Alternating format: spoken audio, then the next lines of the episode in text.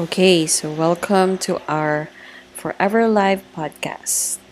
Right, so may mga friends ako who tell me until today na who knew me years ago and then sabi nila, paano daw ako nag-transform all of a sudden from a regular employee to a full-blown uh, networker or an entrepreneur. So when I met Jeff, we came from different backgrounds. Jeff used to um, work in the mall. However, ang background niya was already in sales. Ever since bata pa lang siya. And I think, how old were you nung namulatan ka doon sa tindahan niyo? Oh, mga six, six, yeah, I started five, six early age, nagbebenta na ako ng sa tindahan kasi may tindahan kami ng mga appliances, mga bags. So, meron kami mga paninda. So, doon ako nag-start. Yun. Yeah, and then um, I remember, so apart from that, talagang tum- nagi, uh, tumatao kayo dun sa tindahan, right? And your mom really taught you how to make a sale. So that was really a strong experience. And um, I think at the age of 17 ba when you started network marketing? Yeah, 16. 16. Yeah, Sa college pa. mm Yun. And um, what were the companies nga? Yung mga products niya lang sa lahat ng network marketing companies na nasalihan mo. Oh, yung una, I started with a company na may mga product na mga rice cooker, mga coffee maker, yan, mga oven toaster, yung mga appliances. Then, uh, I, second company ko na na-introduce eh, about ano siya, loads. Okay, so we start selling loading business uh, to others, loading business kuno. Ayan siya. Kasi that time talagang palpak yung system so it didn't really work talaga. And last, yung supplements yan. Then, uh, dyan ko na, dyan na ako na in love sa supplements at yung uh, nagustuhan ko yung market ng supplements. Then, yan, until I met Forever. Also napkins, right? Yeah. Di ba may napkin din? Oo, yan. Na involved din ako sa napkin dati dyan sa UAE when I was in UAE. But bef- ang pinaka love ko talaga yung uh, supplements, yung healthcare product. Kasi uh, ang ganda ng ano nila. Ang ganda ng repeat sales at saka people really feel the difference when they take the product. Maganda yung mga testimony. So diyan mo ma diyan mo makikita yung ano, yung you're making an impact dun sa mga customers mo, tsaka dun sa mga team mo na nag-start ng business. So, yun. And then, while working in Dubai, nag-start nga ako ng Forever, uh, part-time. Then, nung nag-meet tayo, wala na akong trabaho noon. I already quit my job. What was your job? I used to be sales associate furniture company siya sa Mall of Emirates. So, nung after two years doing the business part-time, naging full-time na ako. So, doon kita na-meet. Yan, diyan kita na na tag dito. Nasilayan. Yan, yan, nasilayan. So, sa forever, diyan tayo nag-ano. So, pero, yun nga, that time, nung we start uh, na mag-meet, magkaiba magkaiba yung mundo natin. Kasi you were in a corporate job. Ako nasa, ano na ako, full-time na ako. I don't have a boss na. So, I don't work. So, we have different schedules. Yan yung, ano, so, mahi, natanda ko pa noon na lunchtime mo na, ako tulog pa. Tapos, uh, that's how we get started.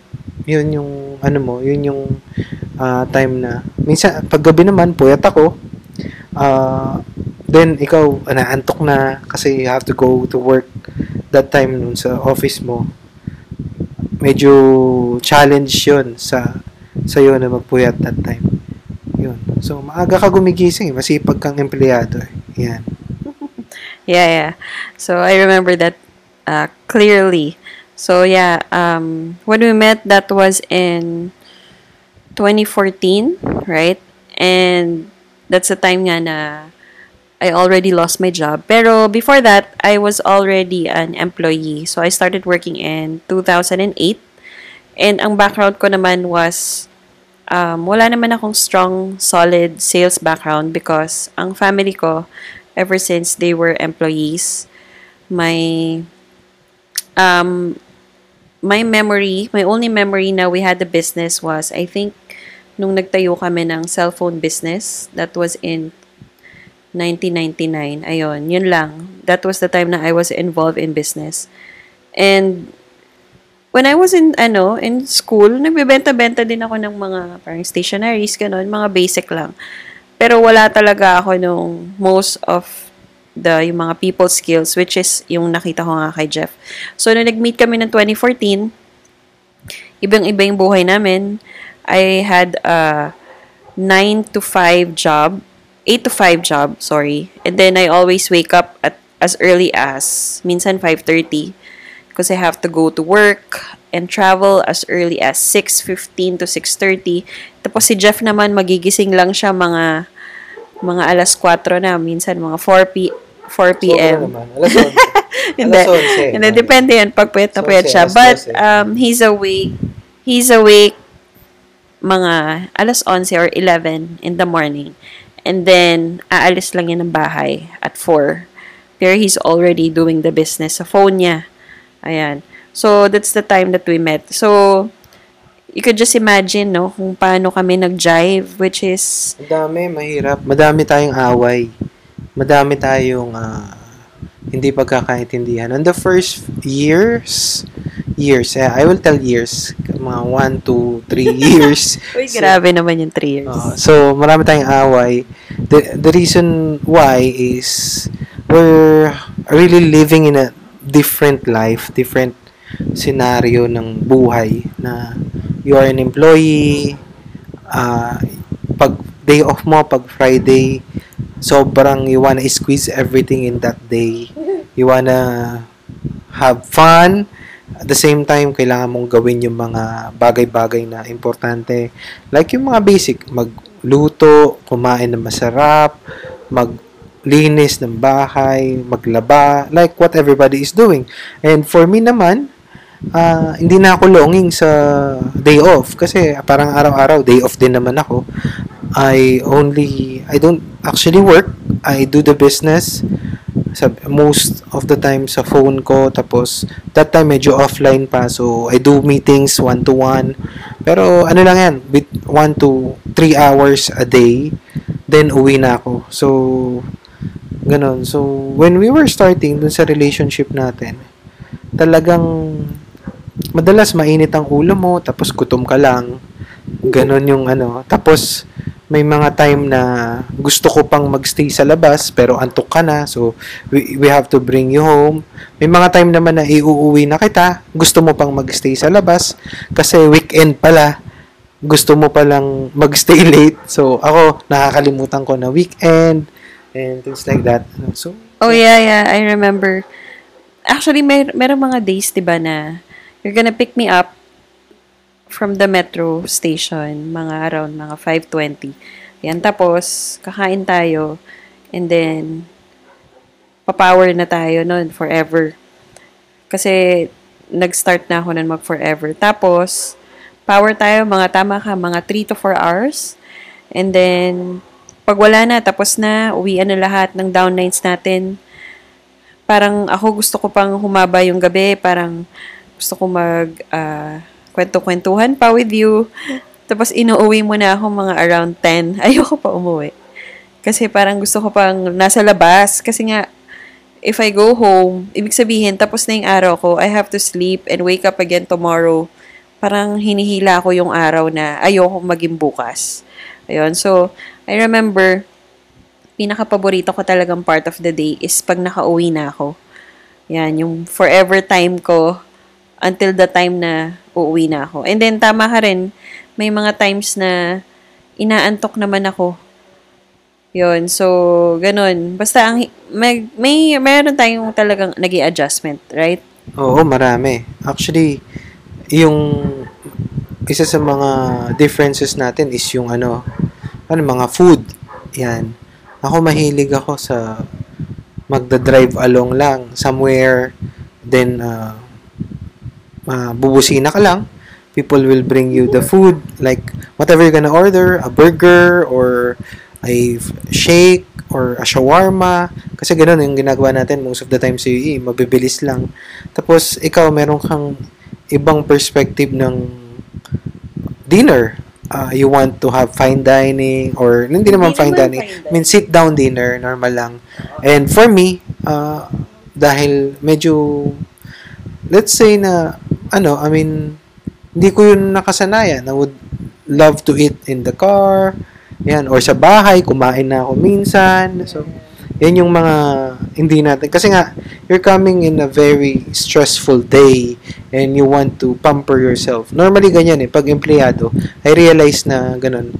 Lalo na pag may daytime job I realize na kapag weekend they tend to overspend or they tend to over splurge kasi they thought that they deserve to be pampered. Well they deserve really talaga na to pamper themselves. Pero ano lang I mean yun yung hindi masyadong sa kasi matagal na akong hindi nga nagtatrabaho ano. Yun yung hindi masyadong hinahangad or uh, linulook forward ng isang business owner. Kasi meron siyang time eh yun yung nakukuha niya parang pag empleyado gusto niya lahat maganda on a small span of time eh ang business person kasi ano yan eh I mean may time siya kumbaga uh, magagawa niya yung gusto niyang gawin kung kailan niya gusto. Yan. Yeah, I think what you mean is, kasi ako, um, syempre fast-paced, no? In the morning, we're always in a rush uh, to prepare and then nag, uh, nag-aagawan ng upuan sa metro station. You have to be on time sa work. Tapos sa office, pag may utos yung boss mo, tapos um, you have to do this and that on a deadline. Parang everything is a pressured environment. Everything is very fast-paced. So, the only time na I get to sit down and relax and take my time is pagkatapos ng trabaho. And yun nga, so normally if I come home in the evening, syempre kung dinner, gusto ko naman yung nalalasahan ko yung pagkain ko, nakikipagkwentuhan ako, parang slow down time ko yun. Kasi normally, pag nagla-lunch ako sa office namin, although we have a one hour break, parang nagmamadali pa rin kami or parang ang bilis pa rin kasi ng oras talaga. Oo. Kasi iniisip namin na, uy, may trabaho pa. Uy, si boss baka hanapin na kami. Parang ganon, parang nakaka-guilty na one hour ka nakaupo sa pantry na although we're entitled to that, ganon. So, yun yung diferensya natin. Uh, one more thing, kaya siguro ano, 'di ba madalas natin pag-awayan yung mga ganun, mga choices of food, choices of restaurant kasi ah pag ganung panahon, pag ganung oras, pag sinundo na kayo sa metro, 5:20 go towards te- technically mga 6, 6:30, 7 meron na ako mga meeting diyan, meron na ako mga training. So sa akin naman, kailangan ko kumain na mabilis kasi grind time ko 'yun. Yung 6 p.m. pataas. Grind time ko yan, 6 p.m. to 10. Yun yung mga tipong may mga meetings, may mga presentations, or home demos na ginagawa that time. So, kailangan quick dinner lang. Yun yun. So, ah kung may time man ako para kumain ng matagal, siguro after 10 na yun or after 11, where we usually do naman at normally, yun nga, kapag ganun pang time, it's either kung kakain ka naman ng ganung time, malilipasan ka na ng gutom. At kapag nagugutom ka na, kapag lipas na yung gutom mo, hindi ka na rin makakausap ng tama or wala ka na sa mood. So, yun yung mga, ano yan, yung mga differences natin nun. Talagang, ah, hindi mo yan, masy- hindi, hindi, hindi mo yan maintindihan hanggat you're on the other side of the world, like in the employee side. So, nagets mo lang yan ng mga business, ano ka na, no? I mean, full-time ka na sa forever, right? Oh, yes. Totoo. Hindi, um, kasi I became full-time noong 2016 eh. 2016 ba? No, 2017. Yeah, if I remember that correctly. 2017 ako nag full-time. And then, um, na-realize ko siya 100% although naiintindihan ko na siya along the way, kasi naman nung nagkakilala naman tayo, bago pa lang ako sa Forever, 'di ba? So, parang it's a whole new world to me. Parang iba talaga yung galaw mo, iba yung galaw ko. Parang ako feeling ko nakatapos na ako sa buong mag-araw. Ikaw magsisimula ka pa lang. Although you're already working with your mobile. Pero ako kasi, as early as 8, well, actually, pag upo ko ng upuan ko, trabaho na ako niyan. Diretso na yan. Ayun. So, ako, gusto ko nagsa-slow down sa evening. Ikaw naman, it's your start of the day. Ayun. So, yun. Eventually naman na we met in the middle. But then, yeah, when I became full-time, dun ko na-understand yung, yung talagang cycle and yung time, yung schedule ng isang full-time entrepreneur. So, I always hear na part-time ako sa forever and then I'm also an employee. And then, akala ko when I was doing the business part-time, akala ko naiintindihan ko na. But when I became full-time, it's a total different level. Parang it really developed yung discipline ko. And dun ko naintindihan yung timeline mo. ba? Ayun. Ano pa bang mga, Kasi- ano natin nun, mga um, hindi pagkakaintindihan? Kasi kapag ano, kapag ikaw ang gumagawa ng schedules mo, ah, syempre you can design it na kung gusto mo mag-work or not.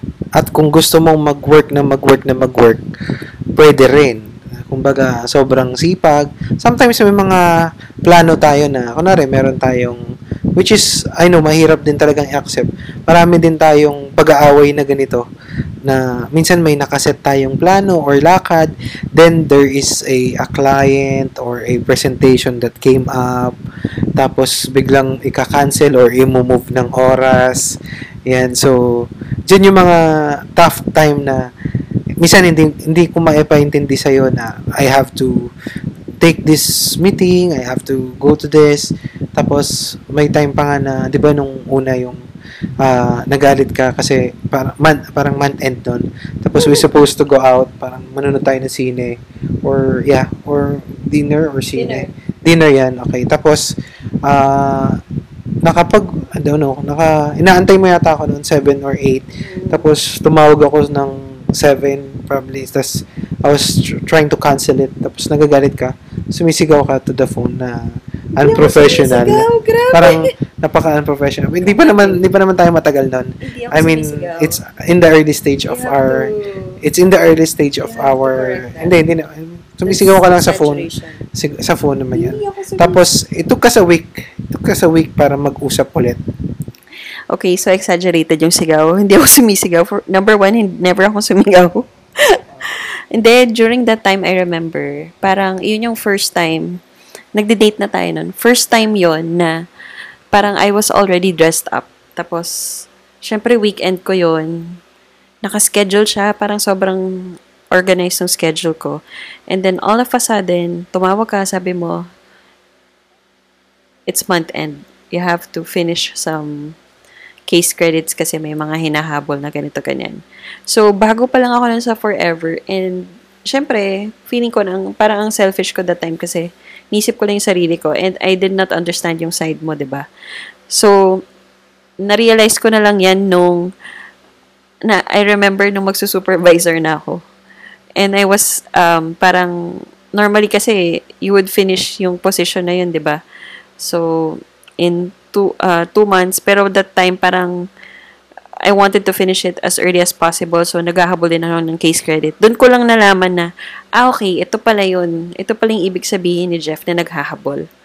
Ayun, ito pala yun. So, may mga ganun na priorities. And dahil nga sa magkaiba tayo ng time, 'di ba? But then, later on, nung naintindihan na natin isa't isa, it's not about lacking time. It's just about organizing yung time. Time allotment lang, no? Tama ba? Oo, tama naman yan. Tsaka, naintindihan nga kita eh. Kasi, syempre nga, kung empleyado ka, how much of your ta- day is dedicated to your boss, to your job. So, hindi naman, kung ang trabaho mo 8 to 5, hindi naman 8 to 5 lang eh. Sasama mo dyan yung preparing time at saka yung travel time mo. So, you wake up at 6, you, sabi natin makauwi ka ng 5.30 or 6 ka mo na. 6 to 6, that's 12 hours. Eh, meron lang 24 hours of the day. So, that mean that means na kung meron lang 24 hours a day, kalahati ng buhay mo in a day, nasa work mo. So, that is really tough. Kaya, yun, mabilis ka ma-disappoint that time when things like like that ano. Pero thank God naintindihan mo rin in a long span. Kasi nga syempre you've seen a different world. You've seen you've seen a different uh, business. So yun. Then ngayon full time ka na. Yun hindi na tayo I mean hindi na tayo masyadong nag uh, kakaproblema the reason why is we know what we're doing. Ano yung ginag... Sometimes you're alone, you're taking your focus time. Uh, how do you call that? TBTF? Okay. Total time of focus. Uh, ano? Ano siya? Um, TBTF means true bubble of total focus. Uh, sorry, tight bubble of total focus. Okay. Tight bubble of Yeah. Tinatawag ko lang kasi siyang TBTF. Pero it's tight bubble of total focus. It's, it's a block of time. It's a 90 minutes block of time na hindi ako kakausapin ni Jeff. Hindi ako sasagot ng mobile ko. Gagawin ko lang yung most important thing in the morning, yung, mer- yung may malaking impact to my business and to my day. Ayan. Oh, yun. So, yun. So, now we understand. So, kahit uh, magpuyat ako or magpuyat ka, I mean, we completely understand each other right now from, ano, so, how we get along is, ano lang, I mean, pinak, you just, inintindi mo lang yung mundo ko. I mean, you embrace yung mundo ko. Then, nakita mo yung what's important and what needs to be prioritized. Tapos, ano ba yung mga ano, realization mo when you become full-time? Um, hindi naalala ko ano, ah, meron din ako dati parang hindi ko pa siya maintindihan in the beginning. Actually, ay- ayoko talaga nagde-date ng mga men into sales kasi akala ko nga mga bolero, akala ko ano, um, masyadong, alam mo na, masyadong ah, magiliw, ayan. So, in the beginning, nung, when I saw you, hindi naman ako sa nagsiselos, pero parang hindi ko lang maintindihan why parang may extra, extra, parang, para ba? Extra giliw ka, ayun, dun sa mga clients and sa mga downlines. And then I thought, that was just like a projection na parang hindi kailangan ng maging ganun para ganun, magganito yung resulta. Pero later on, nung ginagawa na natin yung business together, and then naiintindihan ko na nga yung flow because I was also doing the business. Ako din, parang ako din pala. I'm also like that to my downlines and to my ano clients. So, naging natural na lang siya sa atin, no? So, parang natitreat na natin yung clients natin and yung downlines natin as family. Parang the first time we see them, parang we make them feel at home. Ganon. Kailangan pala talaga yon Kasi nga, of course, um, we're selling an opportunity and a business. So, tayo yung first, ah, first hand na makikita nila kung paano tayo sa kanila, that will make an impression to them. Oo. Pero, of course, we have continuity kasi until today naman, we still treat our downlines as our family and friends. Actually, marami nga tayo naging kaibigan eh, dahil sa forever, di ba? Hindi, ano yan eh, I mean, from, uh, syempre, you're coming from a different world, like employee nga. So, normally, sa corporate, merong tinatawag na management system. So, hindi ito naintindihan ng iba. No, pag sinabi, pag manager kasi, meron kayong professional boundaries nung empleyado mo and your manager. Sometimes, ang nagbabind dyan, fear lang, takot ka mawala ng trabaho, or gusto mo, I mean, ayaw mo mapulaan ng boss mo. So, ikaw talagang, you will do extra. Ganon din yung boss mo. Like, meron siyang certain uh, reservation para sa ano. So, but in our business, yun nga, we build relationship and we treat our team members as a family. Kasi the business is a real family business. So, marami tayong mga team members na kakilala natin yung asawa, kakilala natin yung anak, kakilala natin yung family, yung nanay. So, that's because that's how we do business. Because Forever is a family-oriented business. Ganon yung culture niya. At hindi lang siya pera-pera. Na hindi lang siya basta-basta we make money out of the team or something. No, kailangan you really build a relationship that lasts forever. Yan yung culture natin dito sa business natin.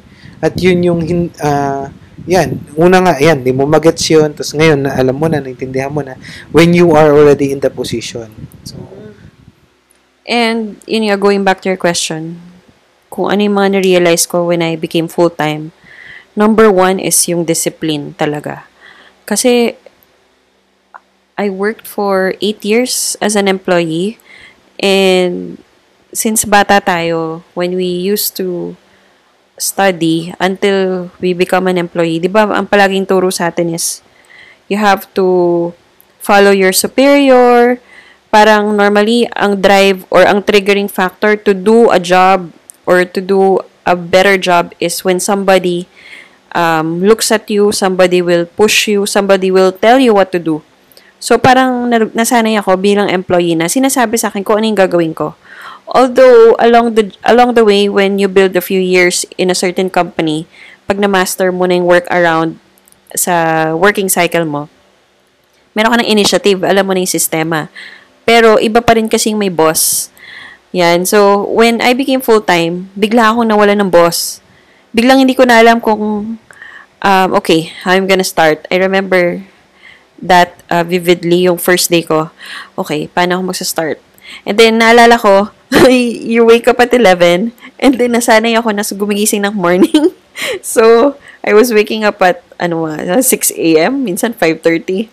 Tapos naisip ko, saglit, um, that time, hindi pa ganun ka-popular yung online business, no? So, norm- um, normally, chat- ang chatting natin will start mga 8 yan, mga 7. Pa, syempre, pag yung gising na yung mga tao, yan. Um, and then ako, nasanay ako umaga. Parang, ano gagawin ko ng ganito ka umaga? Ganito ka aga. And then, we were at home, we were doing the business. Um, eventually, we started doing the business online na eh, as early as 2017, when I got full-time. Tapos, sabi ko sa'yo, babe, kailangan natin pumunta ng opisina. Let's go out. I have to work outside. Gusto ko yung um, nasa ano ako, parang pumapasok ako sa office, yung meron akong working hours. O orasan ko yung sarili ko. Parang ganon. And then you told me, sabi mo sa akin, babe, hindi ka na employee. Negosyante ka na. So you dictate the number of hours you'll spend in the office. And then pupunta ka doon, syempre, if you have trainings or if you're attending trainings or may kausap ka. Pero, you can talk to them even online. You can do that. Naalala mo yun? Mm-hmm. Pwede mo naman silang tawagan or pwede mong, uh, you can dictate nga talaga 100% yung ginagawa natin, especially tayo. Uh, at noon nga hindi pa masyadong Zoom eh. Yung ngayon more on Zoom na lang, 'di ba? Ang ginagawa natin. Pero go, go back then, meron namang WhatsApp, meron namang BBM. You can really send the message across kung sino mang kausap mo. So, ayan ng ano, yan yung nagawa ng basically naging habit mo yung ano yung pagpasok sa opisina, uh, paggising ng umaga, yan. So, wala namang masama kung gigising tayo ng maaga, pero bakit? Yan ang yan ang lagi kong tinatanong eh. Pag kung gigising ako ng maaga, lagi kong tinatanong sa sarili ko, bakit ako gigising ng umaga? Sino ang anong gagawin ko at sino ano. So, what I do is I just really enjoy my time. Noon to, ano, way, years ago, I really enjoy my time sa gabi. I through listening sa mga audiobooks or video, nanonood ako ng mga self-development. So, nagpupuya talaga ako. Sometimes then, movies lang or whatever. Pero, pupuya talaga ako para sa umaga, makatulog ako. I mean, matutulog ako sa tanghali. Talagang ginagawa mo yun. Kasi buo, ano yun, I mean, enjoy life. Kumbaga, kaya nga ako nag-work hard into network marketing talaga. Nang, imagine mo, yung two years ko na part-time, akala kasi ng iba, nung part-time ako, is parang part-time nila. iba kasi yung part-time nila, iba yung part-time ko. So, sabihin ko lang sa yung part-time ko. When I was doing it part-time, ang puso ko full-time. That means, kahit nasa trabaho ako, ang forever business ko, nasa utak ko, every minute. Every minute. So, may time na, normally, pag pang umaga ako, mag-start ang work ko ng 10, tatapos siya ng 6. And what I normally do, habang nasa bus ako, nung empleyado ako, 8 o'clock, magantay na ako ng bus. So, uh, mag-arrive yung bus ng 9.30, 9.15 sa mall. So, yung buong travel time ko na yan, I'm already working on my phone. Nagsiset na ako ng appointment na uh, sasabi ko sa team ko or sa mga ano ko na morning shift ako ngayon, I'll be available by 6.30 kay, uh, for demonstration or for presentation. Uh, first come, first serve. Yan siya. So, I can do a 7, 8, and 9. 3 presentation yan, hanggang 10. Yan, minsan kaya pa. So, yun ang ginagawa ko. So, technically, paglabas na paglabas ko ng work, meron na akong appointments. Meron na akong pupuntahan. At alam ko na yung galaw ko. And I will finish my, ano, yung mga demo ko ng mga 11, 12. I can remember na uh, isang araw, we have 12 combo packs, ganyan, uh, when we do a presentation. Yan. So, yung mga phase na ganun, hindi yan one day. Every day. In the two years time. Yung day off ko, hindi ako nagdo-day off. I still do presentations on my day off. Yung paglalaba ko, ang ginawa ko sa paglalaba ko, nagpa-laundry na lang ako. Pa-laundry na lang ako kasi I don't wanna take time those one, that nung maglalaba ako na 1 hour or 2 hours, ay so, magbabayad na lang ako ng per kilo laundry to the laundry shop pagbalik ng damit ko, nakaplansya pa. So, talagang inano ko, I mean, I set time for two years para sa business. Tsaka ako nag-resign after two years. Nung pwede na ako mag-resign. So, nung nag-resign ako,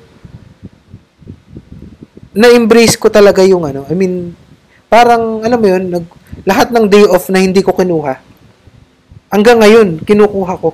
Nire-reward sa akin ng business na tinayo ko ng non-stop for two years. Walang pahinga. Day and night yan. Day and night. I really work hard dun sa ginang even my lunch time, even my ano, I really work hard. At yun yung hindi makita ng iba. Na ano. At syempre, nung nag full time ako, ano ba naman yung bigyan ko ng extrang tulog yung sarili ko ng hanggang 11 or hanggang 12. Tapos after nun, I work na straight away to forever hanggang ngayon that's my ano, that's my routine. So when you were in yung kaka full time mo lang, talagang ano, 'di ba, may adjustment. Talagang nakita ko sa iyo yung ligaw ka. I mean, you are yeah, yeah, you, you are ligaw because you don't know what to do. And on my point ano naman, on, on my point of view, ako kasi, nung nag full-time ako, I always, I'm always longing for the day na magpo full-time ako. Kasi nga, medyo pagod eh. Medyo pagod na ako. And I know how to, ano na, how to design my business na. How to do it. Eh, nung, nung nag full-time ka kasi, ang akala mo is parang office job siya. Na it will just run like that. No, you still have appointments. And sometimes, because we are in this business, sometimes, yung mga appointments, it varies sa taong kausap mo. Yan. So, when you have a chance to rest, take a rest. Okay. So, when you, pero syempre, masaya pa rin. Because, uh, sabi ko nga, 3, 4 hours lang eh. So, pero masaya. I mean, you enjoy the process yeah. dun sa business. Yeah, oo, kasi siguro, kasi nga, di ba, 3 to 4 hours lang, you can have maximum productivity na, di ba? And, ako nasanay ako na dapat 8 hours. Dapat busy ako, magkakasunod na 8 hours.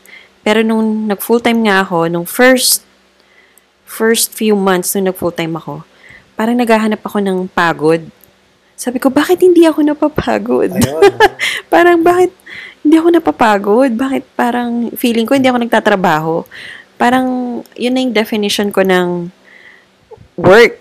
Ay, 'Di ba? Kasi anyway, business is still work. Akala ko ang work, yung dapat exhausted ka, pagod na pagod ka, ah, yung brain mo, ganyan, exhausted talaga. Pero when I was doing the business, well, later on, when I started to understand and to find my rhythm, naintindihan ko na, okay, so in in few hours block of time, lalo na sa negosyo natin, you can be highly productive as long as you have a focus dun sa number of hours na yon. So, I think that's the time na I started to do my own schedule na, okay, pag gumising ako ng ganito, I have I have my own breakfast. Well, hindi pa tayo mag-asawa nun. So, I was um, living on a different home. So, may breakfast ako. Tapos, meron akong routine. Gumawa na ako ng sarili kong timetable. And then, we agreed na we'll go to the office pag mga around 4 to 5 p.m. Well, that's the time kasi na nag-uuwian na yung mga downlines natin, which is most of our downlines are employees. So, dumidiretso na sila sa opisina. Kaya, dun din nagsastart yung meetings natin. And, kasi nasa Dubai tayo that time, ganun talaga yung, ano doon, yung lifestyle. And kaya din tayo, I remember, kaya din tayo pumapower up to 10 because the office closes at 10 p.m. And then minsan meron pa tayong meeting after the office, 'di ba? Yung nabitin, parang everybody's excited, gusto pa nila ituloy, so we'll go to a coffee shop. And then we'll stay there mga until 11, may mga coffee shops na open at at the time, minsan up to 12, and then we go home. So dun ko na naranasan na okay, so when I go home, yun na yun, shutdown na. And then I remember one of our conflicts din, yung hindi mo maintindihan sa akin is I don't shut down. 'Di ba? Oo, tama. Kasi ako, pag tapos na yung work, ay shutdown na. Yan ang, yan ang mindset ko. At pag nag-shutdown ako, that, that means, i-relax ko na yung utak ko. Ah, I will look into the things na, gagawin ko na yung things na, I mean, update ko yung sarili ko on what, mostly NBA, basketball, what, I will check anong game ang, sino nanalo sa ganitong game. So, yun yung shutdown moments ko or maybe I'm gonna watch a movie. Yan yung mga shutdown. So, hindi na ako mag-iisip about the business that time. Okay, so, hanggang ngayon, ganun din ang ginagawa ko. So, good, good, ano ah, good analyzation mo na most people, uh, most people think na kapag work, dapat pagod, dapat exhausted. Eh, hindi. Hindi ganon. Kasi merong smart work na tinatawag. Merong hard work, merong smart work. So, what we choose is yung, we can say, smart work. That both work can bring you an income, can support you. But, ang medyo challenging lang, minsan may mga hard work talaga na mababa rin ang payout. So, hopefully, I mean, ma-enlighten natin yung mga nakikinig dito na there's what we call smart work. At pwedeng, pwede silang maging ganun. Pwedeng, pwede mong gawin yun. At you can really enjoy life. You can enjoy work. You can have fun in work. Kapag yung work mo doesn't exhaust you. Doesn't get you stress. Yan. Yeah, I think on my part, I got used to the business on my second year na full-time. Yun nga, yung nakuha ko na yung rhythm ko. And then, na-enjoy ko na siya. And then, dun ko na naisip na, okay, so this is how it goes. Dun ko na na-realize more, all the more na rewarding siya. Kasi, as a, as a part-timer before, akala ko, okay, so mag-resign na ako, okay na, forever can replace my income. Ito na, ito na yung world ko. And then, it's a total different story. Uli, 'di ba? Syempre it's a process. And then I remember on my second year onwards, talagang okay na yung uh, we're both working towards our business together. We're achieving more incentives, ganyan, more of our goals. Tapos um, in between, pag gusto natin mag-lunch date, we can go na. So, ito yung mga frustration ko dati kasi um, naiingit din ako sa iyo noon nung magme-message ka sa akin ng mga 11 or 10 a.m. na good morning, tas ako pagod na pagod na ako sa trabaho. And then I ask myself, kailan kaya ako magfo full time? Gusto ko din ng ganong buhay. And then nung nandun ako sa buhay na yon, I didn't know what to do. So, process talaga siya. You just need to embrace it. And the great thing about us right now is, alam na natin. I mean, um, we're already, what, more than, we're already, total, we have 13 years na sa forever. Ako naman, yan, going on my fifth year full-time na uh, in forever. And talagang nag enjoy tayo. ba? Siguro yung mga couple, ano, most couples, what they look forward is having dinner to their partners. Yan siya. So, but in our case, we can have breakfast. We can have lunch. We can have merienda together. We can even have dinner together. So, yan yung, ano, yan yung, why dinner lang? Pwede naman lahat eh. 'Di ba? Pwede naman kayong ano. Kasi if you let's say ibang scenario, let's say you work in a different company and I do my business of forever, talagang baka hindi tayo magkatuluyan.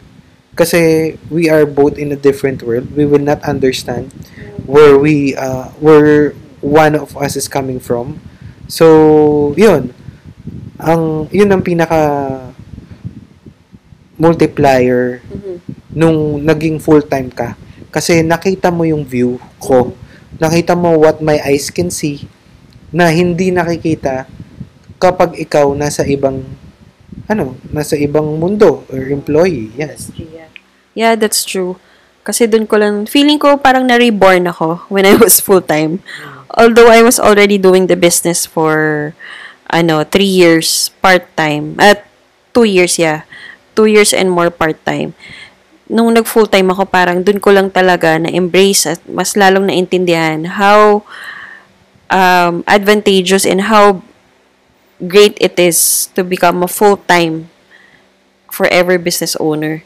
Yung naalala ko, meron tayong time na mag-gym tayo together, we eat together, tapos we meet friends, we have lunch and breakfast dito, ka-meeting natin yung mga mothers na stay at home, tapos nasa mall tayo, halos walang tao. Yung parang we go to the mall on a very odd time, minsan mga tanghaling tapat, morning, ng weekdays. And then, I like that kasi walang masyadong tao. I'm not in the, ay, hindi ako dun sa, wala ako dun sa buzz na makikipagsiksikan ako, ganon.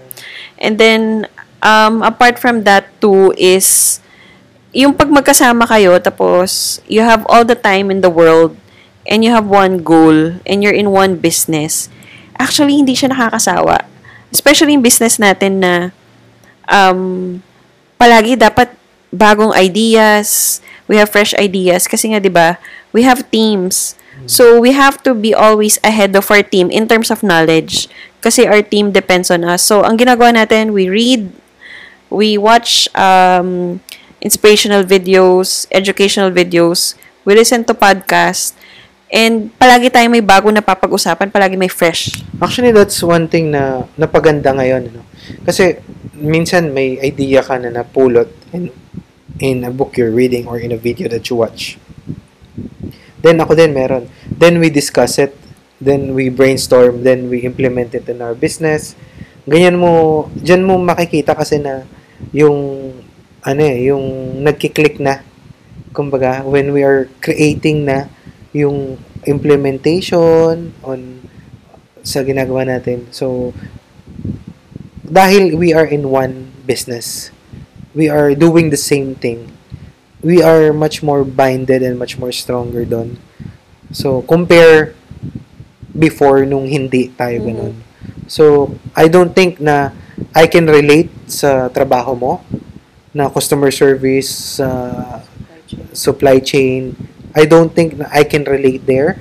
And I don't think na kapag kinwentuhan kita about the business of forever na nandun ka sa ganong industry na ma-excite ka or whatever. So, we will end up bored to each other kasi hindi exciting yung mga conversation.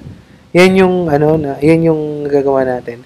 So, yan, na-bring up mo rin na there's a time na we we go to every hotel and pay for their gym.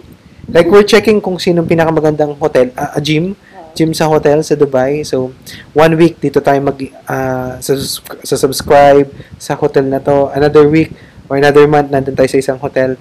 Tapos, may exercise time lang tayo na simula alauna hanggang alas 3 or alas 4. Then, we bring our clothes na to the meeting. Tapos, doon na tayo maliligo sa hotel.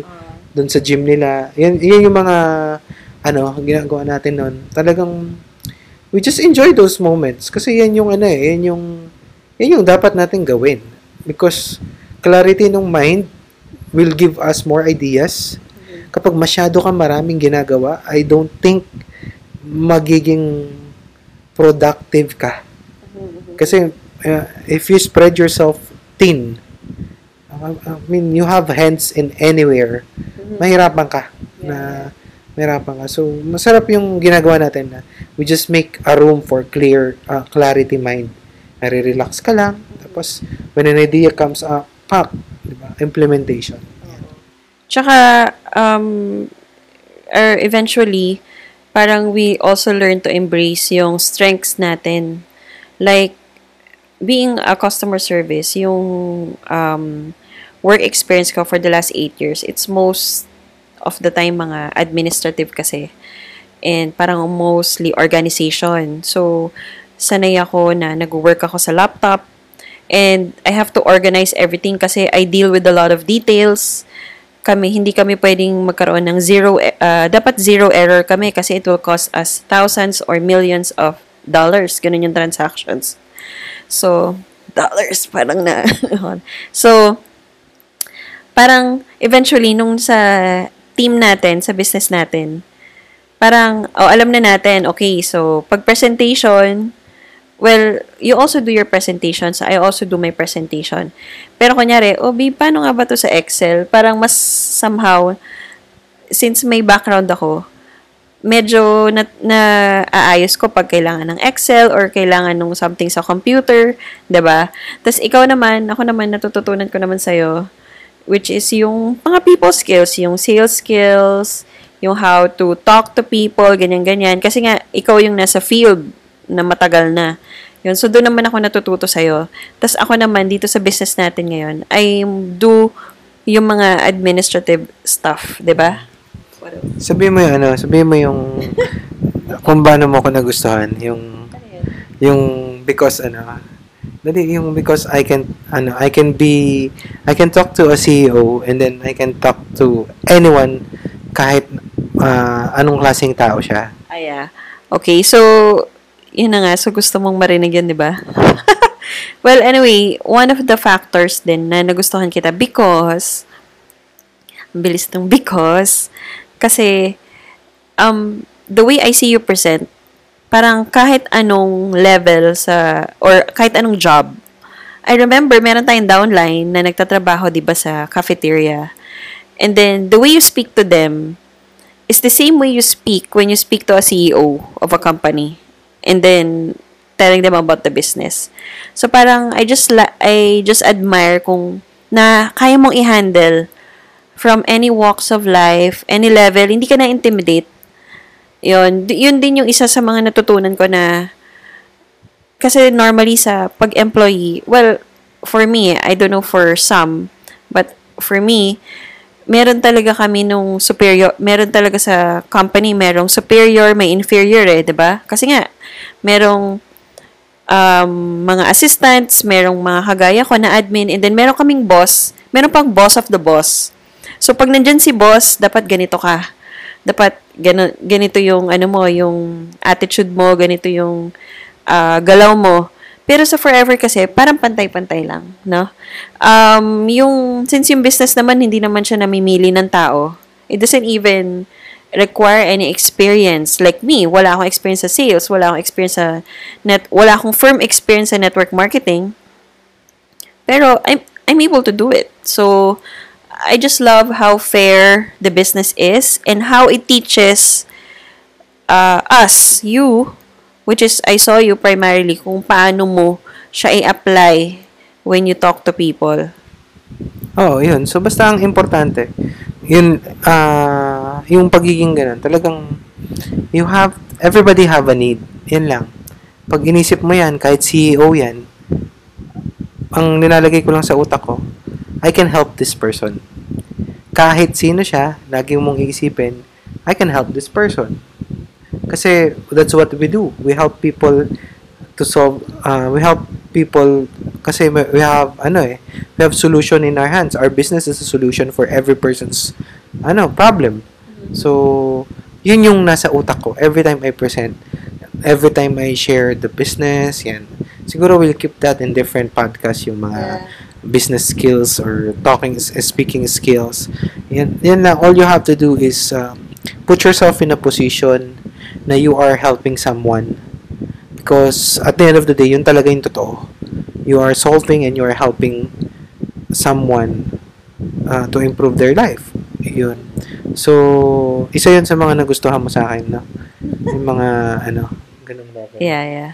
See? Ang galing, ano? Ah, so, meron pa ba? Ano pa ba? Um, yun lang. That's how we got along uh, eventually. So, it's not, akala ng tao na um, madali in the beginning. Oo, pero hindi. Kasi kahit anong sabihin ng tao, meron pa rin talaga kasing different upbringing, different culture, different experience. And then, nung nag-meet tayo, nandun na, nandun na yung parang salad siya of different experiences. So, talagang nag-adjust lang talaga tayo.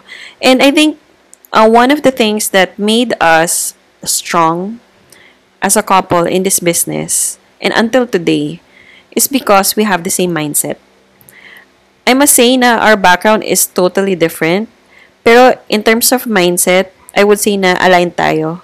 Because when I met you, you really have a big mindset. And ako din, I have really big dreams for myself. So, tsaka sa ibang podcast na yung mga kwento kung bakit. Pero, ganun, ganun siya. So, doon tayo nag-align na meron tayong mga pangarap and we are really willing to do anything to achieve that. Kaya nga, 'di ba, yung transition from a part-timer, living in a very um, challenging country, nasa Dubai, we are expatriates, we have to adjust with different cultures, and then nung nag-full-time, uh, we adjusted with the time, we adjusted with our routine. At the end of the day, yung parang pinaka nagbuklod sa atin is yung goal. Now, we wanna be full-timers, wanna have time freedom and financial freedom. Tama. Mm. Yun lang naman eh. You have to be aligned sa partner mo. Tsaka, pareho kayo dapat ng perspective. Pag what you see sa isang bagay, dapat yun maintindihan nyo. Communication is always good. Yun yung, yun yung sa atin. Mag, ano tayo, ayaw natin nang napapagod para sa wala. Ayaw, oh, ayaw, we're so focused on our craft that we want, uh, we want to be a master on this. Yun yung goal natin. Kasi we have a mission to fulfill. We have a purpose. We have uh, purpose sa team natin, sa grupo natin. Meron tayong uh, I mean, your, their goals is our goal. Hindi lang siya pera-pera. Kailangan buhatin mo yung mga goal ng grupo mo. And that makes you bigger. That makes you that makes you having an impact sa ibang tao. 'Di ba? So, yun na kasi, yun na yung ganun na to kasi tayo mag-isip. Hindi na siya more on I mean, part yung pera pero kailangan may impact ka sa downline mo. Kailangan may impact ka sa group mo. Okay. So, Yeah, parang pinaka-fulfillment kasi, kasi earning money, pwede ka naman mag-earn, 'di ba through any means. Of course, um, the way to earn is a totally different story, pero earning money, there's always a way to earn. So, mad- kaya naman kumita ng pera, pero the way to earn, yung method, and ano ba yung end result. So, pag nag-earn ka na, are you happy? For me, I remember the reason why I started this business kasi gusto kong tumulong talaga. Alam ko parang pang Miss Universe yung answer na ganun, pero yun talaga yung hinahanap ko. I always prayed for a business or a career na hindi lang ako kikita, makakatulong din ako. Kaya ngayon, um, whenever, until today, whenever I hear yung downlines or yung customers na, thank you, Marian, for this. Um, this product really helped me. I feel better. Yun yung pinaka sense of parang success, ba? Fulfillment na. Yes, I did my job. So, y- yun. Yeah, o, parang, di ba yung recently, yung kino-coach natin, yung ah, may cancer siya. So, I mean, people are losing hope, pero we're giving them hope. Yun yung mga priceless moments. At kung hindi ka total focus sa business mo, yung mga yan, hindi mo yan ititreat na, ano eh, na seryoso. Ititreat mo siya as a selling part. Pero once you really have this, oh, I want to help this person kasi kailangan niya ng product. O kaya yung business. Naalala ko yung ah, team member natin na ang sweldo niya ay what 800 dirhams lang. Tapos chumeke siya ng 800 dirhams din. Tapos sabi niya, sabi niya, this is my salary. This is my this is how I get it. Yan siya. So, ah, sobrang saya niya. Hindi mo siya maawat yung sa pangarap niya na nakuha niya. So, yun yung mga dapat ma-value kapag nagbi-business ng ano. And for us, yan, pareho tayong may ganun. We we're really sincere, we're really genuine. And uh, gusto natin, hindi lang tayo yung kumikita. Gusto natin kumikita ang lahat ng tao na natutulungan natin sa team natin. Okay? So, that's how we get along. Okay? So, siguro we should ano na, we should say goodbye na sa mga nakikinig kasi may next podcast pa next week. Ayan siya. So, hindi tayo mabusan ng topic. Ah. so, alright. So, thank you everyone. Bye! Bye everybody. Thank you.